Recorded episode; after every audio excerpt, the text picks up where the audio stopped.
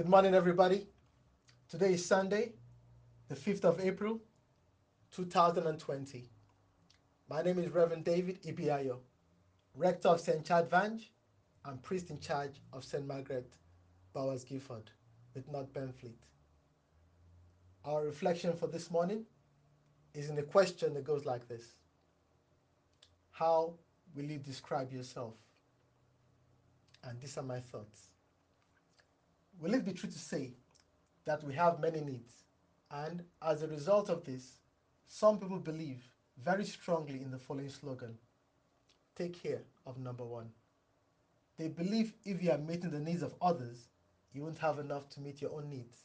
So, in other words, be wise to take care of yourself, and others can take care of themselves. And if they cannot, that is life. When some people try to give a helping hand to others, they are sometimes reminded by their family members with the following saying blood is thicker than water.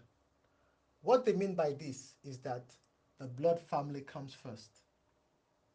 You can just imagine what state the world would have been in if nurses, doctors, and healthcare workers were about to leave home for work and they were told by their friends, take care of number one. Or members of the family start to cry as they are leaving for work and tell them that blood is thicker than water. If the nurses, doctors, and healthcare workers listened to this advice, that would have meant many people with the coronavirus would not have been attended to, and many more lives would have been lost. We all love life, at least most people. That cannot be denied. But in light of the risk of catching the coronavirus, nurses, doctors, and healthcare workers still turn up to work. They disregard the slogan, take care of number one, and the saying, blood is thicker than water. We now know that the coronavirus has caused the death of some nurses, doctors, and healthcare workers.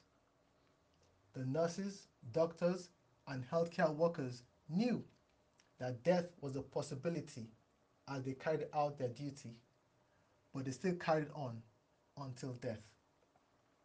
Their attitude reminds me of a passage recorded in the Holy Bible. The second sentence of Revelation, chapter 12, verse 11.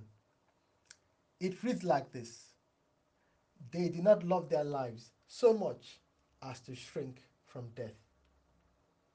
Today, Palm Sunday, we are reminded of Jesus Christ riding on a donkey into Jerusalem, where he cleansed the temple, even though he knew it would cost him his life. But for the love of humanity, he did not love his life so much as to shrink from death. Jesus Christ died on the cross for the redemption of our sins. He sacrificed himself for humanity. What is your approach to life? In Philippians chapter 2 verse 4, Paul the apostle said, each of you should look not only to your own interest, but also to the interest of others. How will you describe yourself? Are you selfish or selfless? Take care, keep safe, and God bless.